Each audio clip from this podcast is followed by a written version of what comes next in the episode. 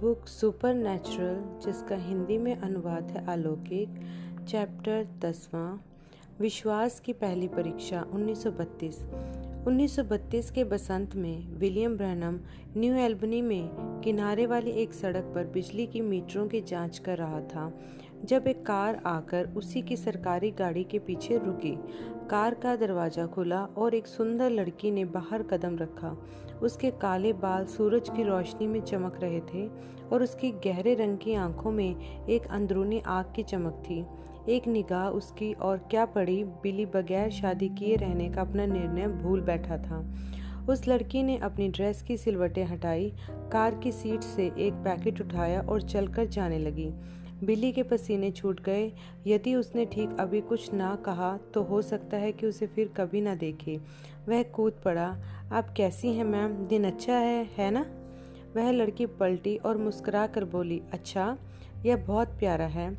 उसने अपने हाथों को ऊपर उठाया और गोल घुमाकर बोली, इन मेपेल वृक्षों को देखो, सबके सब नारंगी और लाल हैं। यह बिल्कुल विस्मयकारी है।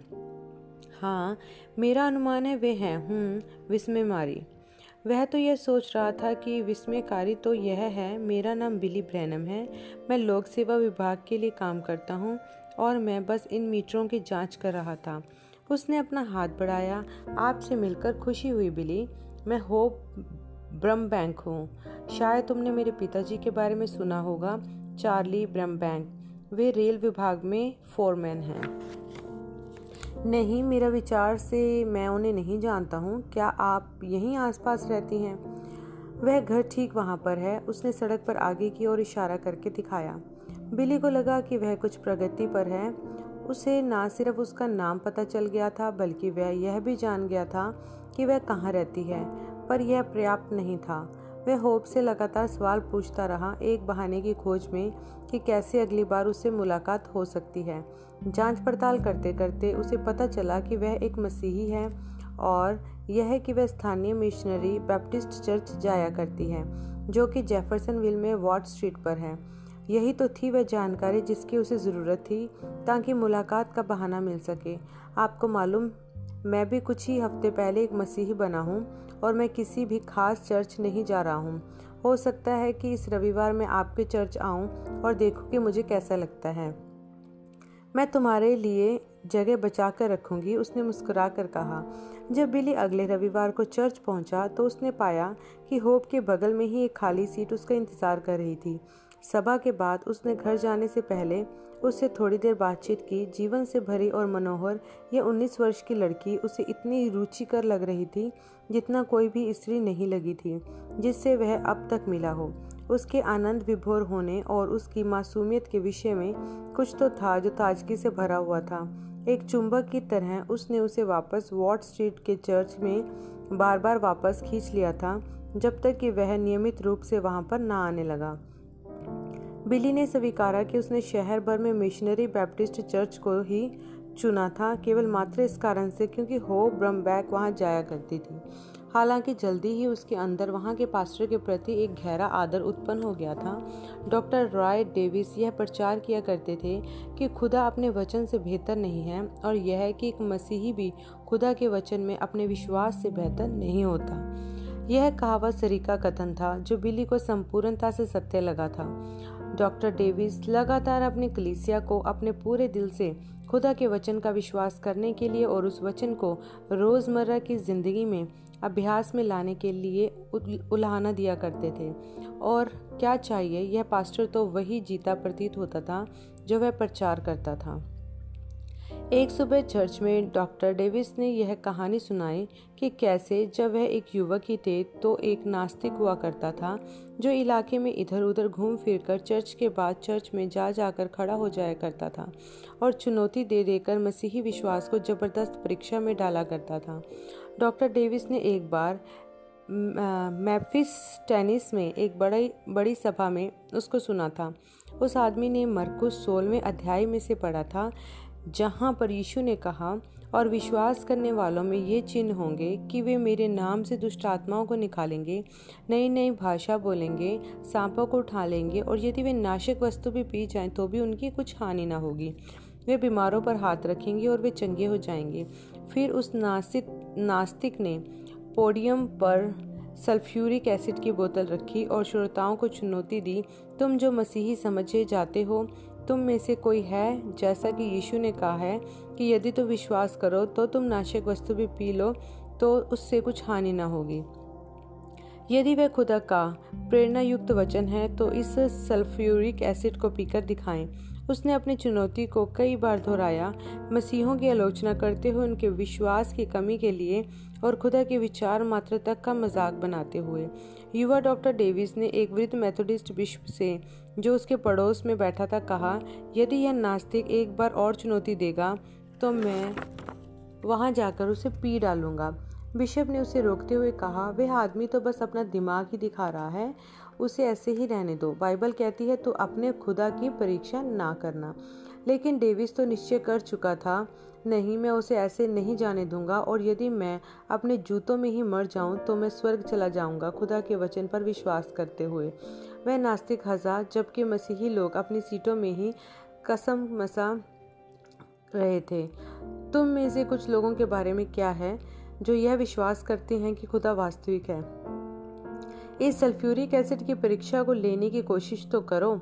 डॉक्टर डेविस तेज़ी से चलकर पोडियम पर गए, पलटे और लगभग तीन हज़ार लोगों की श्रोता मंडली से बोले मैं 25 वर्ष का हूँ, मैं सुसमाचार का प्रचारक हूँ और मैं जानता हूँ कि मेरा खुदा मुझे उस सल्फ्यूरिक एसिड से बचाने में सक्षम है। लेकिन फिर भी, यदि वे ना बचाए, मैं इस नास्तिक को यहाँ खड़े होकर खुदा के वचन को इस प्रकार चुनौती देने नहीं दे सकता हूँ।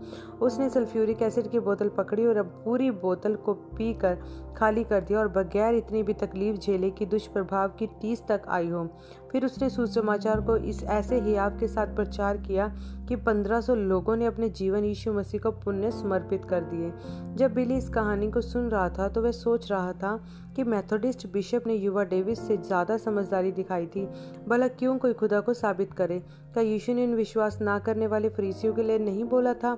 उन्हें जाने दो। यदि अंधा अंधे को मारक दिखाए तो दोनों ही गड्ढे में नहीं गिरेंगे।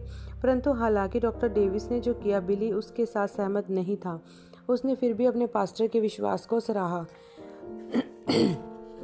ऐसे गहराई तक दृढ़ विश्वासी व्यक्ति के प्रभाव में आने से बिली प्रेरित हुआ। खुदा के वचन और करीब से ध्यान दें। जो पहला कोरस बिली ने चर्च में सीखा था, वह था, यीशु की मानिंद, यीशु की मानिंद, पृथ्वी पर मैं होना चाहूँ उसी की मानिंद। जीवन की सारी यात्रा में पृथ्वी से लेकर महिमा में बस होना मांगो उसी की मानिंद। यही बन गई बिली के हृदय में एक लगातार होने वाली प्रार्थना। यीशु, मेरी मदद करें आप ही की मानिंद बनने में। दूसरी बार नया नियम पूरा पढ़ लेने के पश्चात बिली को यह आभास हुआ कि उसे बपतिस्मा लेने की ज़रूरत है। उसने मत्तीस अट्ठाईस में पढ़ा था, जहाँ यीशु ने पत्रस और दूसरे चेलों से बोला था, सब जातियों को चेला बनाओ और उन्हें पिता, पुत्र और पवित्र आत्मा के नाम में बपतिस्मा दो। फिर उसने प्रेरितों के काम दो अध्याय में पढ़ा, जब कई हफ्तों बाद पत्रस ने लोगों को आज्ञा दी कि तुम में से हर एक अपने पाप अपने अपने पापों की क्षमा के लिए यीशु के मसीह के नाम में बपतिस्मा लें बिली को ऐसा प्रतीत होता था कि जब यीशु ने अपना यह महान कार्यभार सौंपा था, तब यीशु का तात्पर्य क्या था? यह यदि डेविस से किसी को मालूम था तो वे पत्रस और बाकी चेले थे। सो, बिली ने डॉक्टर डेविस से कहा कि उसे ठीक उसी रीति से बपतिस्मा दे, जैसे चेले बपतिस्मा दिया करते थे, प्रेरितों के काम वाली पुस्तक में। हालाँकि यह मिशनरी बैप्टिस्ट चर्च के शिक्षा सिद्धांत के विरोध में था। डॉक्टर डेविस ने वैसा ही किया और बिली का बपतिस्मा प्रभु यीशु मसीह के नाम में ही हुआ। न्यू एल्बनी गैस कार्यशाला में हुई दुर्घटना को महीनों बीत गए थे। बिली का स्वास्थ्य सुधरने के बजाय खराब ही होता जा रहा था। अब तो उसका सिर तब भी हिलता था जब वह अपने मोटे मोटे चश्मे पहनना भी, पहने भी हो। उनके बगैर तो वह लगभग अंधा ही होता था। उसका पेट ज़्यादातर समय दुखता ही रहता था, जबकि वह जौ के पानी और प्रून के जूस के अपने बेस्वाद आहार नियम का पालन कर रहा था। सबसे ज़्यादा परेशानी की बात हो रही थी कि वह महसूस कर पा रहा था कि उसकी ताकत और ऊर्जा धीरे धीरे कम होती जा रही थी। परंतु अब उसके पास नई दवाई थी विश्वास। उसने वह पढ़ा जहाँ यीशु ने कहा था, सब कुछ जो तुम प्रार्थना में विश्वास से मांगोगे, वह सब तुम्हें मिलेगा। मत्तीस इक्कीस की बाई। फिर उसने पढ़ा यकूब पाँच में, यदि तुम में कोई रोगी हो तो कलीसिया के प्राचीनों को बुलाए और वे प्रभु के नाम से उस पर तेल मलकर उसके लिए प्रार्थना करें और विश्वास की प्रार्थना के द्वारा रोगी बच जाएगा। और प्रभु उसे को उठाकर खड़ा करेगा। यही उसका उत्तर था। इसे पढ़ने के तुरंत बाद बिली डॉक्टर डेविस के घर के लिए दौड़ गया। अपने प्राचीन से यह मांगते हुए कि वह उस पर तेल मले और प्रार्थना करे। फिर आनंद मनाते और अपनी चंगाई पर दावा भरते हुए वह अपने घर की ओर चल दिया। उस रात भोजन के समय उसने अपनी बाइबल मेज पर रखी, अपनी चंगाई की घोषणा की और यह मुनादी कर दी कि अब से वह बाकी सब की तरह ही भोजन खाएगा। इस उच्चंग से परेशान होकर उसकी माँ ने उसे सावधान किया।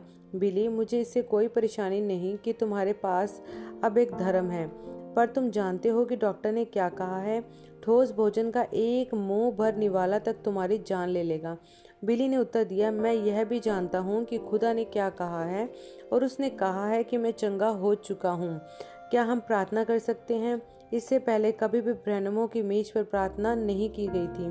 चार्ल्स को नहीं पता था कि क्या करना है तो वह बस अपनी कुर्सी में ही बेचैनी प्रकट करने लगा। एला ने अपने बेटे की ओर चिंता में होकर एक असहाय सी निगाह डाली और फिर रो पड़ी। बिली ने अपना सिर झुकाया और प्रार्थना करने लगा खुदावंद यदि मैं मर जाऊँ तो मैं आप पर भरोसा करता करते हुए घर आ रहा हूँ। आपके वचन ने कहा है कि मैं चंगा हो चुका हूँ। मुझे या तो उस पर भरोसा करना है जो डॉक्टर ने कहा है, या फिर उस पर जो आपने कहा है। मैं डॉक्टर की बात पर भरोसा करता रहा हूँ पूरे एक साल से और मुझमें कुछ सुधार नहीं हुआ। असल में तो मेरी हालत और बिगड़ी है। अब मैं डॉक्टर की बात पर और ध्यान नहीं दूँगा। अब मैं उस पर भरोसा कर रहा हूँ जो आपने कहा है। कृपया इस भोजन को हमारे देहों में आशीषित करें। मैं यह माँगता हूँ आपके बेटे यीशु मसीह के नाम में, आमीन। प्रून के जूस के अपने गिलास को एक और सरकाते हुए बिली ने अपने लिए राजमा, प्याज व मक्के की रोटी उठा ली। जैसे ही पहले कोर ने उसके पेट को छुआ, वह वापस आना शुरू हो गया। उसने अपने होठों पर अपना हाथ रख लिया। ताकि वह उसके मुँह में ही बना रहे और फिर से निकल निकल लिया। वह फिर वापस आ गया। उसने एक बार फिर उसे निकल लिया। बार बार उसके पेट ने विद्रोह किया ठोस भोजन को अंदर लेने का। उपकाइयों उसके गले और मुँह में जलता हुआ एसिड भर देने के द्वारा। लेकिन बिल ने अपने पेट की सुनने से इनकार कर दिया। उसने अपने विचारों को उसी पर बनाए रखा जो उस विषय में खुदा ने कहा था। उस पर नहीं जैसा उसे महसूस हो रहा था और वह उसी मुँह भर राजमा को तब तक निगलता रहा जब तक कि वह नीचे रुका नहीं रह गया। फिर उसने उबले प्याज का एक और कोर खाया। रात के भोजन के बाद बिली ने स्वयं को अपने कमरे में बंद कर लिया। उसके पेट में इतना ज़्यादा दर्द हो रहा था कि उसकी आँखों में से आँसू भर भर गए थे। समय समय पर उसे खट्टी खट्टी डिकारें आती और एसिड वाला पानी उसके मुँह में ऐसा भर जाता कि रिस कर बाहर ही निकल आ जाता। बड़ी कमज़ोरी की हालत में वह एक साधारण सा कोर्स गाता रहा, जो उसने चर्च में सीखा था। मैं कर सकता हूँ, मैं करूँगा, मैं विश्वास करता हूँ, मैं कर सकता हूँ, मैं करूँगा। मैं विश्वास करता हूँ, मैं कर सकता हूँ, मैं करूँगा, मैं विश्वास करूँगा कि यीशु मुझे अब चंगा करता है। वे अपने बिस्तर पर ढेर हो गया, फुसफुसाहट से बस, जरा सी ही ऊँची आवाज़ से उसने कहा, प्रभु, मैं आपको आपके वचन पर ले रहा हूँ। उसकी माँ ने खटखटाया, कैसी तबीयत है तुम्हारी बिली? मैं अच्छा महसूस कर रहा हूँ, मैंने डॉक्टर को बुलवाया है। वह कह रहा है कि तुम मरने वाले हो। बिल ने पेट का एसिड जो उसके मुँह में भर आया था, उसे निगलते हुए बोला मैं मरने वाला नहीं हूँ, मम्मा, मैं बढ़िया हूँ। अपनी शारीरिक चिंताओं के विषय में बात ना करते हुए, बल्कि वह खुदा के वायदे के विषय में क्या महसूस कर रखा है, कर रहा है, उसके विषय में बोला। अगली सुबह राजमो की वही डेक्ची फिर से चूल्हे पर रखी हुई थी। एला पलटी जब उसका बेटा रसोई में आया। तुम्हें नाश्ते में क्या चाहिए, बिली? मुझे थोड़ी और राजमा और मक्के की रोटी चाहिए। दिन गुजरते गए और उसकी तकलीफ़ जारी रही। प्रत्येक भोजन एक शारीरिक संघर्ष ही था। उसका पेट कठोर विद्रोह में मरोड़ा करता था। उसका सिर चकराता था, लेकिन विश्वास के आयामों में उसे ना तो संघर्ष करना होता था, ना डगमगाना। वह स्वयं के लिए यीशु के शब्दों को दोहराता रहता था। यदि तुम विश्वास कर सको तो विश्वास करने वाले के लिए सब कुछ संभव है। मरकुस नोकिते यह था उसका लंगर और उसके सारे लक्षणों के बावजूद वह उल्टी यह गवाही दिया करता था कि यीशु मसीह ने उसे चंगा कर दिया है। उसने पॉलिस प्रेरित की उल्हाना को भी पढ़ा था। आपस में प्रेम को छोड़ और किसी बात में किसी के कर्जदार ना हो। रोमियो तेरा की आठ, इन शब्दों के साथ उसके हृदय में एक अपराध बोध का प्रहार हुआ। वर्तमान में अपने ऑपरेशन के संबंध में 2000 डॉलर के चिकित्सीय बिल का देनदार था। इसके विषय में प्रार्थना करने के बाद उसे यह आभास हुआ कि खुदा मसीहों से यह नहीं कह रहा है कि कर्ज मत लो, बल्कि खुदा मसीहों को यह कह कर समझा रहे हैं कि जिस तरह भी वे अपने कर्जों को चुका सकते हैं, चुकाते जाएँ और उन्हें बिना कारण खींचते ही जाने ना दें। बिल पर दवाई की दुकान वाले श्रीमान मेसन का 300 डॉलर का उधार बाकी था। वह सहानुभूतिशील आदमी थे, जिन्होंने कभी भी बिल को दवाइयाँ देने से इनकार नहीं किया था। जबकि वे ये जानते थे कि ब्रहणम परिवार कितना गरीब था। दवाई की दुकान पर जाकर बिल ने कहा श्रीमान मेसन, मैं आपका देनदार हूँ और वह पैसा आपको लौटाऊँगा ज़रूर। ऑपरेशन के बाद मैं अभी भी बहुत कमज़ोर हूँ, लेकिन मैं कम करने की कोशिश, काम करने की कोशिश कर रहा हूँ। मेरे पास एक नौकरी है, लोक सेवा इंडियाना में। यहाँ जिसमें मुझे 20 सेंट प्रति घंटा मिलता है, उसमें से वेतन के प्रत्येक चेक में से मैं आपको थोड़ा थोड़ा लौटाने का प्रयास करूँगा। अब मैं एक मसीही हूँ और मेरा पहला कर्तव्य खुदा के प्रति है। पहले मुझे उनको अपना दसवांश देना अवश्य है। उसके पश्चात मेरा पहला दायित्व है अपना कर्ज चुकाना। मेरे लिए पैसे की तंगी काफ़ी ज़्यादा है। मेरे पिता बीमार रहते हैं और मैं अपनी माँ, सात भाई और एक बहन को सराहा, सहारा देने की चेष्टा कर रहा हूँ। लेकिन मैं आपको कम से कम 25 सेंट प्रतिदिन लौटाने का प्रयत्न करूँगा और यदि उन 25 सेंटों को भी ना दे पाऊँ तो मैं आपके पास आऊँगा और इसके बारे में आपको बताऊँगा। दिन धीरे धीरे हफ्तों में बदल गए और बिल अभी भी पीड़ित था, परंतु थोड़ा थोड़ा करके अगले कुछ महीनों में उसकी हालत में सुधार हुआ, जब तक कि आखिरकार वह कुछ भी खा सकता था, जो वह खाना चाहता था, बिना लेश मात्र भी परेशानी के। उसके दृष्टि दोष में भी सुधार होने लगा था, जब तक कि उसे चश्मे से नजात ही न मिल गई। आखिरकार जब उसने अपनी नज़रों की जाँच करवाई तो उन्हें मिला बीस बीस बटा बीस पूरी तरह से सिद्ध दृष्टि।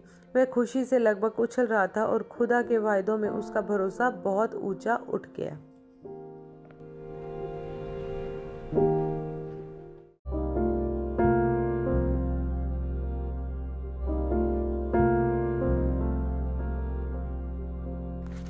बुक सुपरनेचुरल, चैप्टर ग्यारहवा। एक अलौकिक सुसमाचार के लिए नियुक्त किया जाना 1932 विलियम ब्रनम और डॉक्टर रॉय डेविस एक दूसरे के लिए आदर भाव रखते थे। बिली वृद्ध आदमी के विश्वास के उदाहरण से प्रेरित था और डॉक्टर डेविस उतना ही इस युवक के उत्साह से प्रभावित थे। ज़्यादा समय नहीं लगा जब पास्टर ने यह सलाह दी, शायद बिली को सेवकाई में प्रवेश करने के विषय में सोचना चाहिए।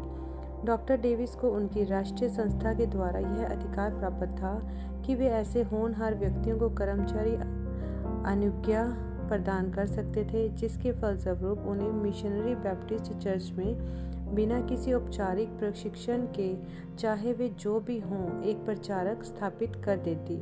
बिली अपनी शपथ को कभी भूला नहीं था। जब मृत्यु से ले जाने के लिए एक वर्ष पूर्व आई थी, उसने प्रभु से यह वायदा किया था कि यदि उसे ज़िंदा रहने का एक मौका और मिल गया वह सुसमाचार का प्रचार करेगा, सड़क के कोनों और घरों की छतों से। उसे हर्ष और लाश महसूस हुआ, अब यह मौका पाकर। सो, वर्ष 1932 में क्रिसमस के करीब डॉक्टर रॉय डेविस ने मिशनरी बैप्टिस्ट चर्च के कानूनों और उपनियमों के अनुसार विलियम मेरियन ब्रनम को यीशु मसीह के सुसमाचार के प्रचारक के रूप में अभिषेक कर दिया। बिली तेईस वर्ष का था। उसके ठहराए नियुक्त किए जाने के कुछ दिनों के पश्चात, बिल न्यू एल्बनी में अपने सबसे कम पसंदीदा काम पर था। उन लोगों की सेवाएँ काट देना जो अपने पानी, गैस या बिजली के बिलों का भुगतान नहीं कर सकते थे। उसने एक घर का दरवाज़ा खटखटाया ताकि वह रहने वालों को सूचित कर सके कि उसे उनकी बिजली बंद करनी पड़ रही है। जिस औरत ने दरवाज़ा खोला था, उसने उसको बड़ी बेरहमी से कोसा। अपनी बात जब उसने शुरू की तो बिल ने कहा, स्त्री, तुम्हें इस तरह गालियाँ नहीं देना चाहिए। क्या तुम खुदा से नहीं डरती हो? तुम गांठ लगी बुद्धि वाले बेवकूफ़ वह गुस्से से बोली, यदि मुझे ज़रूरत ही पड़े कि कोई मुझसे खुदा के विषय में बात करे तो मैं तुम जैसे आधी अकल वाले से नहीं बोलूँगी। तुम्हारी माँ तो लगता है कि और यहाँ वह उसकी माँ और वंशावली के एक गंदे नीच वर्णन में घुस पड़ी। बिली ने हमेशा यह कहा, एक आदमी जो एक औरत को मारे, वह इतना भी मर्द नहीं मर्द नहीं जो किसी मर्द पर हाथ उठा सके। लेकिन वह औरत जिस हिसाब से उसकी माँ के भले चरित्र पर ऐसे सड़ी गंदगी उड़ेल रही थी, हो सकता है कि वह अपना वह उसूल तोड़ देता। यदि यही घटना एक साल पहले हुई होती कम से कम उसने क्रोध से उबलते हुए उस पर वापस चिल्ला तो दिया ही होता, लेकिन अब उसके द्वारा की गई बेजतियों से उस पर कोई असर ही नहीं पड़ा। जैसे पानी उन जूतों से दूर चला जाता है जिन पर कून जानवर की चर्बी मली गई हो। उसकी गाली गलोच बिली के प्राणों को जो मन की शांति ढांके हुए थी उसे भेद ही नहीं पाई। उसने नम्रता से कहा, मैं आपके लिए प्रार्थना करूँगा, मैम। और वह वहाँ से चला गया। बिली को ठीक तभी मालूम पड़ गया कि जो बदलाव उसमें आ गया है, वह वास्तविक, असली है और स्थायी है। उसका अगला कार्य आदेश था एक घर की सेवाओं को बंद करने का, जहाँ से लोग छोड़कर जा चुके थे। क्योंकि इमारत खाली पड़ी थी और दरवाज़ा अध खुला था, बिल अंदर सरक गया प्रभु से प्रार्थना करने और धन्यवाद चढ़ाने के लिए। सीधे फर्श पर घुटनों पर आकर उसने अपने हाथ जोड़े, पर अभी अपनी आँखों को बंद नहीं किया था, जबकि अचानक कमरा बदल गया। दीवारें अब उस भड़कीले धारीदार वॉलपेपर से लिपटी हुई नहीं थी। अब वह पूरी तरह सफ़ेद थी और कमरा भी अब खाली नहीं था। बिली देख रहा था एक अश्वेत बूढ़े आदमी की ओर, जिसके सफ़ेद बाल और सफ़ेद मूछे थी, जो लेटा हुआ था अस्पताल जैसे प्रतीत होते पलंग पर। ऐसा लगता था कि उस आदमी ने एक भयानक दुर्घटना झेली थी। उसकी बाहें, पैर और सीने पर ढेर सारी पट्टियाँ बंधी थी। एक बूढ़ी अश्वेत औरत भी उसी के पलंग के पड़ोस में खड़ी थी। शायद वह उसकी पत्नी थी, क्योंकि वह लगभग उसी की उम्र की थी। बिली को अपनी आँखों के कोनों से एक हलचल दिखाई दी। मुड़ने पर उसने देखा कि एक अश, एक श्वेत आदमी और औरत ने उस कमरे में प्रवेश किया और बिस्तर के पैताने खड़े हो गए। उनके चेहरे उतरे हुए थे, लेकिन इस उदासी के अलावा बिली यह अनुमान नहीं लगा पाया कि उनके और उस आदमी के बीच जो पट्टियों से बंधा हुआ पड़ा था क्या संबंध है? फिर दो और लोगों ने कमरे के अंदर प्रवेश किया। दोनों ही युवक थे। वे लोग बिस्तर की ओर चेहरे करके खड़े थे, इसलिए बिल उनके चेहरे नहीं देख पाया। यह दोनों लोग बहुत जाने पहचाने प्रतीत हो रहे थे, जैसे कि बिल को उन्हें पीछे से देखकर भी पहचाना जाना चाहिए था। हाँ हाँ वह उनमें से एक को तो पहचान गया। वह था उनका मित्र जॉर्ज डियॉक, जिसे बस कुछ ही हफ़्ते पहले प्रभु के पास अगुवाई करके लाया था और वह दूसरा, वह उसे पहचानने का यत्न करने लगा। यह कौन था जिसका सिर भरा हुआ था घने काले घुंघराले बालों से? ठीक तभी वह आदमी उस स्त्री से बात करने के लिए मुड़ा, जो किनारे खड़ी थी। बिली आश्रय से झटका खा गया। वह स्वयं को ही वहाँ देख रहा था। बिली ने स्वयं को उस पलंग पर झुककर उस अश्वेत मरीज़ के लिए प्रार्थना करते हुए देखा। तुरंत ही वह आदमी बिस्तर पर उठ बैठा और अपनी पट्टियाँ उतारने लगा। फिर बिल की निगाह से बिस्तर छिप गया क्योंकि बीच में ढेर सारी नर्सें और डॉक्टर कमरे के अंदर भागते हुए आ गए थे। यह प्रदर्शन धूमिल होता हुआ समाप्त हो गया और बिल ने स्वयं को एक भिन्न जगह पर पाया। अब वह सड़क पर अस्पताल के सामने खड़ा हुआ था जबकि वह देख ही रहा था सामने का दरवाज़ा खुला और वही बूढ़ी आद, बूढ़ा आदमी बाहर निकल कर आया। सीढ़ियों पर से नीचे उतरता हुआ ऐसे जैसे कि उसे कभी चोट लगी ही नहीं थी। पट्टियाँ सब गायब थी और अब वह एक भूरा कोट और एक प्लग गोली छोटी किनारी वाली टोपी पहने हुए था।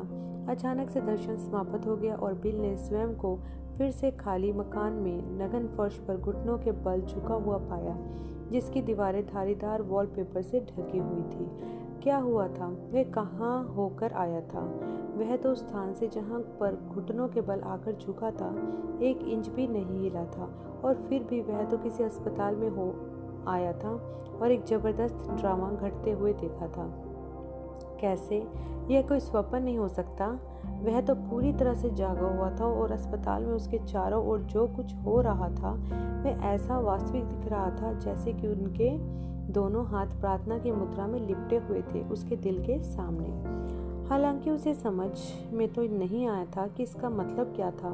बिली बहुत अतूर था कि उन सबसे पहले मिलने वाले कानों की जोड़ी को यह दर्शन बताए जो सुनना चाहे। अब यह निकले जॉन पॉट्स, एक मसीही आदमी जो लोक सेवा कंपनी की सबसे आगे वाली मेज पर बैठते थे। यह छुट्टी से ठीक पहले वाला समय था। जब बिली बता रहा था श्रीमान पॉट्स ज़्यादा नहीं बोले, बस थोड़ा बहुत हम्म ऐसा कहा क्या मेरे यह तो रुचिपूर्ण है? अगली सुबह जैसे ही बिली दरवाजे से अंदर घुसा श्रीमान पॉट्स ने उसे किनारे बुलाया। मालूम बिली, उस सपने के विषय में जो तुमने मुझे कल दोपहर बाद बताया था श्रीमान पॉट्स, वह स्वप्न नहीं था। मैं उतना ही जागा हुआ था जितना कि मैं अभी हूँ। मैं ठीक तरह से नहीं जानता हूँ कि वह क्या था। शायद किसी किस्म की अवचेतनावस्था थी मेरे विचार से। ठीक है, यदि तुम कहते हो तो। बहरहाल, मेरे पास एक सुराग हो सकता है। शायद कि इसका क्या मतलब है? कल रात में न्यू एल्बनी कैथोलिक अस्पताल में एक मित्र से मिलने गया था। वहाँ पर एक मरीज़ है, जिसका विवरण उस आदमी से मिलता है, जिसे तुमने अपने अवचेतन अवस्था में देखा था। उसका नाम है विलियम मेरिल। वह लगभग पैंठ वर्ष का अश्वेत आदमी है और वह बहुत गंभीर अवस्था में है। मैंने कल रात उससे थोड़ी सी बात की थी। ऐसा लगता है कि उसके पास एक वैगन है, जिसमें दो घोड़े लगते हैं और अपनी जीविका चलाता है। न्यू एल्बनी की गलियों में से कूड़ा उठाकर दो दिन पहले एक युवक और एक युवती अपनी कार में तेज़ी से आ रहे थे कि एक कोने पर उनका नियंत्रण गड़बड़ा गया और वे सीधे जाकर उसकी वैगन से टकरा गए, जिसके कारण उसकी बाहें, पैर और पीठ की हड्डियाँ टूट गई हैं। मैंने उसे तुम्हारे और तुम्हारे अवचेतन अवस्था के दर्शन के विषय में बताया। वह बड़ा ही उत्तेजित हो गया और मुझसे बड़ी मिन्नत की कि तुमसे कहूँ कि आखिर उसके लिए प्रार्थना कर दो। मैं नहीं जानता कि व, कि वही वह आदमी है जिसे मैंने देखा या नहीं। पूरा दिन बिल इस विस्मय में रहा कि क्या होगा यदि उसने उस व्यक्ति के लिए वास्तव में जाकर प्रार्थना की तो। जो कि इतने बुरे हाल में है जैसा कि श्रीमान मेरिल ज़ाहिर रूप से थे। इस विचार ने बिली को घबरा दिया। क्या वे आदमी वाकई में बिस्तर पर ही उठकर सीधा बैठ जाएगा और अपनी पट्टियाँ उतारने लगेगा? बिली, फिर बिली उन प्रचारों, सरमनों के विषय में सोचने लगा, जिन्हें उसने डॉक्टर डेविस के प्रचार करते हुए सुना था। मसीहों से यह आग्रह करते हुए कि खुदा की अलौकिक शक्ति में विश्वास करें आश्चर्य कर्मों का करने के लिए। जिस समय तक बिली की काम से छुट्टी हुई, उसने स्वयं को तैयार महसूस किया। उसने अपने दोस्त दोस्त जॉर्ज डियॉक का पता लगाया और पूरी की पूरी यह अति काल्पनिक लगने वाली कहानी उस पर उड़ेल दी। जॉर्ज बोला, बिल्कुल, बिली, मैं तुम्हारे साथ चलूँगा उस आदमी के लिए प्रार्थना करने के लिए। जैसे जैसे दोनों आदमी अस्पताल की सीढ़ियाँ चढ़ रहे थे, बिल ने समझाया, भाई जॉर्ज यह अजीब चीज़ें जो मेरे साथ होती हैं, मैं उन्हें समझ नहीं पाता हूँ। पर मैं यह बात जानता हूँ कि मैं उस वृद्ध आदमी के लिए प्रार्थना नहीं कर सकता हूँ, जब तक कि वे दो श्वेत व्यक्ति उस कमरे में ना हो और बिस्तर की दूसरी तरफ़ ना खड़े हों, क्योंकि मुझे हर एक चीज़ ठीक वैसे ही करनी होगी जैसा कि यह मुझे दिखाई गई है। सो मैं नहीं जानता कि यह आज रात हो, आज रात को ही होगा या नहीं, पर आप इंतज़ार करो और देखो, यह मनुष्य तो चंगा होने जा रहा है। एक बार अंदर पहुँच जाने पर बिल ने श्रीमान मेरिल के विषय में पूछा और उन्हें उसके कमरे की ओर निर्देशित कर दिया गया। उस आदमी उस आदमी पर जो बिस्तर पर था, एक निगाह पड़ते ही बिल जान गया कि वह सही जगह पर है। यही वह आदमी था जिसे उसने कल देखा था। शुभ संध्या, श्रीमान। मेरा नाम बिली ब्रैनम है। यहाँ कल एक व्यक्ति आए थे जिन्होंने आपको मेरे विषय में बताया था। बूढ़ा आदमी उत्सुकता वंश हिला ओ मैं तुम वह लड़के हो जो मेरे चंगा होने के लिए प्रार्थना करने जा रहे हो? उसकी पत्नी, जो उसके पलंग के किनारे खड़ी थी भोई सिकोड़ कर भाषण देने लगी, जवान आदमी, मुझे नहीं लगता कि तुम्हें इस बात का एहसास है कि मेरे पति की हालत इतनी गंभीर है। ना सिर्फ़ इन्हें 104 डिग्री बुखार है, एक्सरे यह बताती है कि इनकी कुछ टूटी हुई पसलियाँ ठीक इनके फेफड़ों के ऊपर ही हैं। यदि यह एक इंच भी गलत ढंग से हिले, वे नुकीली धारें इनके फेफड़ों को भेद सकती हैं। या फिर उससे भी बुरा, किसी रक्त वाहिनी को काट सकती है और खून के अंदरूनी रिसाव के द्वारा इन्हें मार सकती है। मैं वाकई में नहीं सोचती कि तुम्हें यहाँ अंदर आना चाहिए था और इन्हें इस प्रकार पूरी तरह उत्तेजित करना चाहिए था। लेकिन श्रीमान मेरेल इसे फ़र्क रीति से देखा करें। देख रहे थे, आओ, कम से कम सुन तो लें कि इस लड़के को क्या कहना है। बिली ने अपना एक दिन पहले वाला अनुभव फिर से कह सुनाया, जैसे ही उसने समाप्त किया, एक युवक और युवती ने कमरे में प्रवेश किया। श्रीमान मेरिल ने उनका परिचय उन दोनों लोगों के रूप में कराया जो उस वक्त कार में थे। जब वह वैगन से अटक रही थी, वे दोनों ही उस दुर्घटना के लिए बहुत खेदित थे और वास्तव में बुढ़े आदमी के लाभ के प्रति चिंतित, प्रतीत होते थे। दुखी और गंभीर चेहरों के साथ वे चलकर बिस्तर की दूसरी ओर दीवार के पास चले गए। यह बिली के लिए इशारा था। वह झुका और उसने प्रार्थना करना शुरू ही किया था कि श्रीमान मेरिल चिल्ला उठे। मैं चंगा हो गया और झटके से बिस्तर से उठ बैठे। उनकी पत्नी ज़ोर से चीखी, विलियम, नहीं। उनको वापस गद्दे पर दबा कर लिटाने की कोशिश करते हुए। एक प्रशिशु दौड़ता हुआ कमरे में दाखिल होया। उसने भी श्रीमान मेरिल को कंधे पर लिटाने की कोशिश, गद्दे पर लिटाने की कोशिश की। लेकिन वह बूढ़ा आदमी बिस्तर से किसी तरह रेंग कर बाहर निकल ही आया। चिल्लाते हुए, मैं चंगा हो गया, मैं चंगा हो गया। नर्स और डॉक्टर भागते हुए आ गए एक कैथोलिक सिस्टर कमरे के अंदर आई और बिल और जॉर्ज से कहा तुम दोनों को अब यहाँ से बाहर जाना पड़ेगा।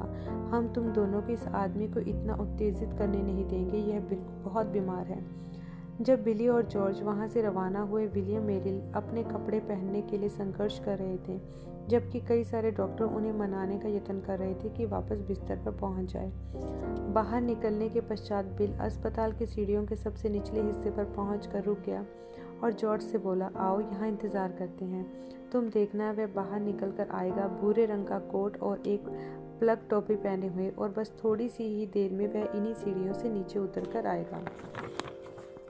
कई मिनट बीत गए और फिर और यहाँ वह अपनी पत्नी के साथ आया। उन सीढ़ियों से उतरता हुआ उतना ही जीवत जैसे कि वह अस्पताल में किसी से मुलाकात करने आया था, बजाय स्वयं मरीज़ होने के। वह भूरा कोट और एक प्लग टोपी ही पहना हुआ था। ठीक जैसा बिल ने पहले से ही बताया था। जॉर्ज ने उस बूढ़े आदमी से पूछा, तुम उन सब डॉक्टरों से बचकर कैसे निकल आए? श्रीमान मेरिल, अपनी सफ़ेद मूछों के पीछे से मुस्कुरा दिए। उन्होंने मेरा बुखार नापा और मुझे कोई बुखार था ही नहीं, सो उन्होंने मुझे जाने दिया। अगली सुबह बिली भोर के समय ही उठ गया।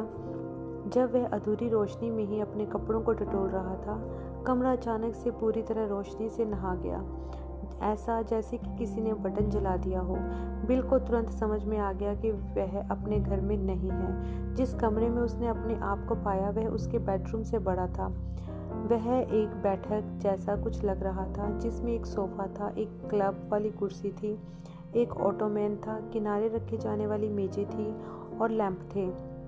सिवाय एक चीज़ के, जो था कोने पर रखा एक ऊँचा बिस्तर। इस बिस्तर पर एक अधेड़ स्त्री लेटी हुई थी, जो कि बहुत घिनौनी तरह से अपाहिज थी।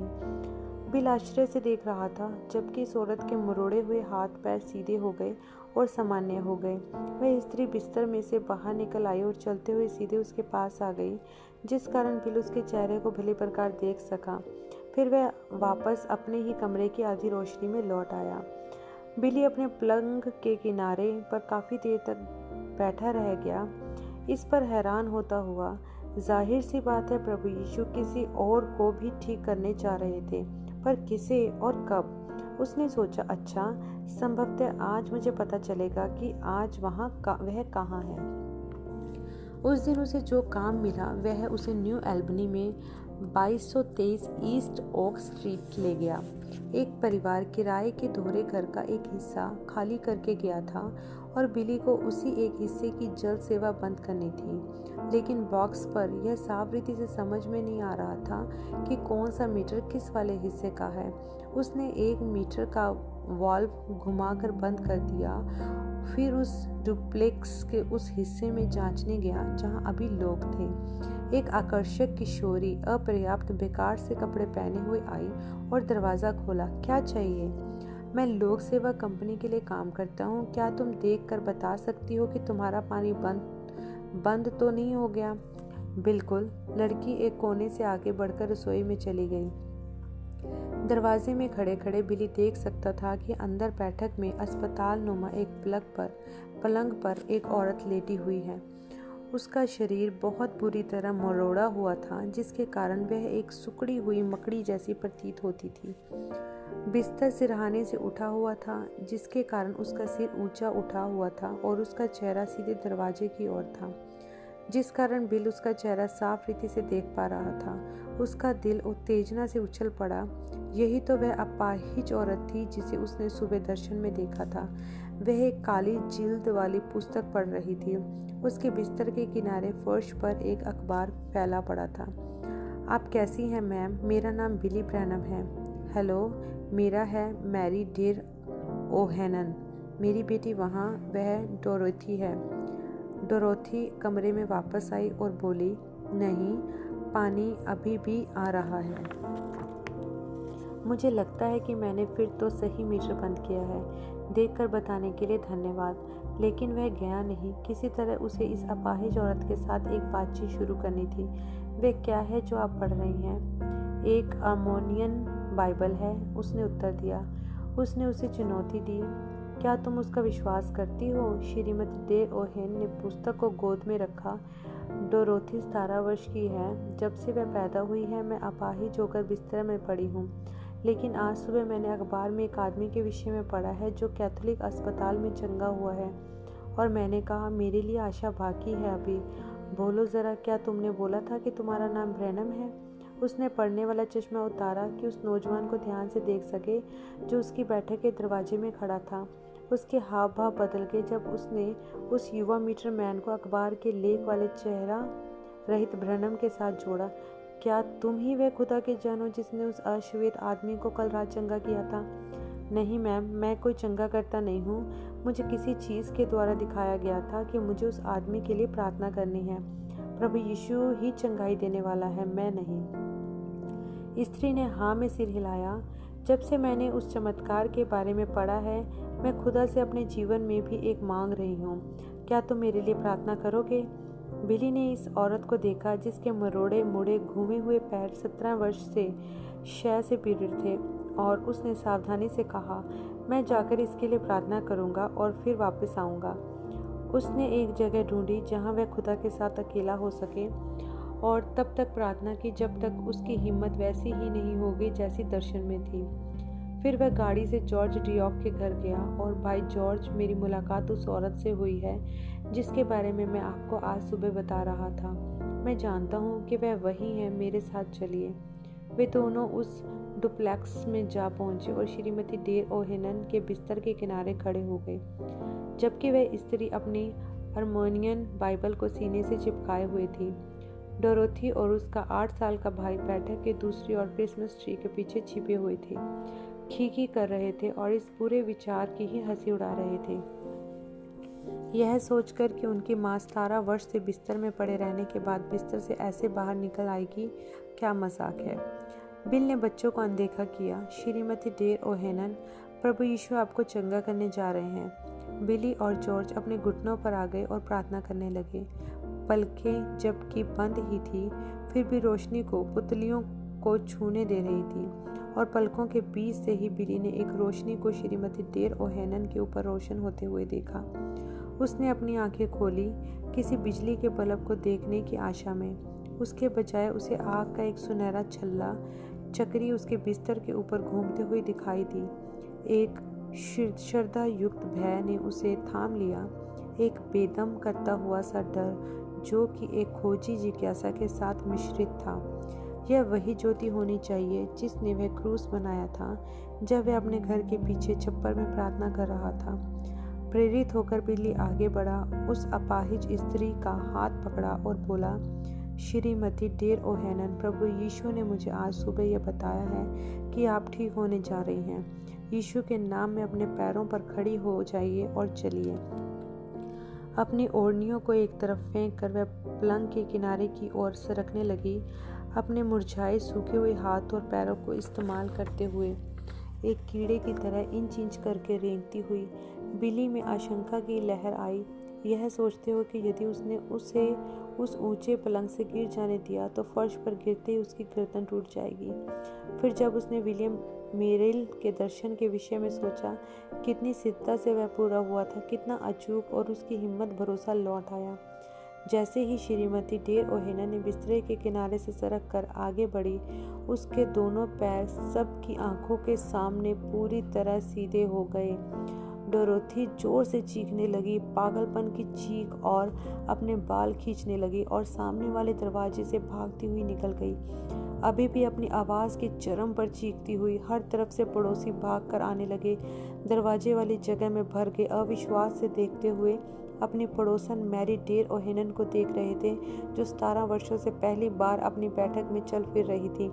अपनी दोनों अच्छी बाहों को अपने सिर के ऊपर उठाए हुए, अपनी अर्मेनियन मातृभाषा में प्रभु यीशु मसीह की तारीफ़ करते हुए बिली घर लौट आया। उत्तेजित और आनंद विभोर होते हुए, इन अद्भुत दर्शनों के कारण जिनके बाद ऐसे ऐसे आश्चर्यक्रम हो रहे थे, परंतु जल्दी ही उसकी उत्तेजना क्षीण हो जाने वाली थी। जल्दी ही उसका आनंद भय में बदलने जा रहा था। उसका अगला दर्शन असाधारण रूप से फ़र्क होने वाला था। और जब वह अपने इस दर्शन को अपने पास्टर को बताएगा, बिल अपने पास्टर के जवाब के द्वारा भ्रमित हो जाने वाला था। यह उसके लिए वर्षा तक बनी रहने वाली थी। अनिश्चितता शुरू करने जा रहा था, जो उसे अंत्य इस खोज तक पहुँचा दे कि उसके अजीब ज़िंदगी के पीछे क्या भेद है। एक भेद, जो तब फिर एक विश्वास के द्वारा होने वाली चंगाई की ऐसी महान सेवकाई को चालू करेगा, जो इस संसार ने कभी भी देखी होगी।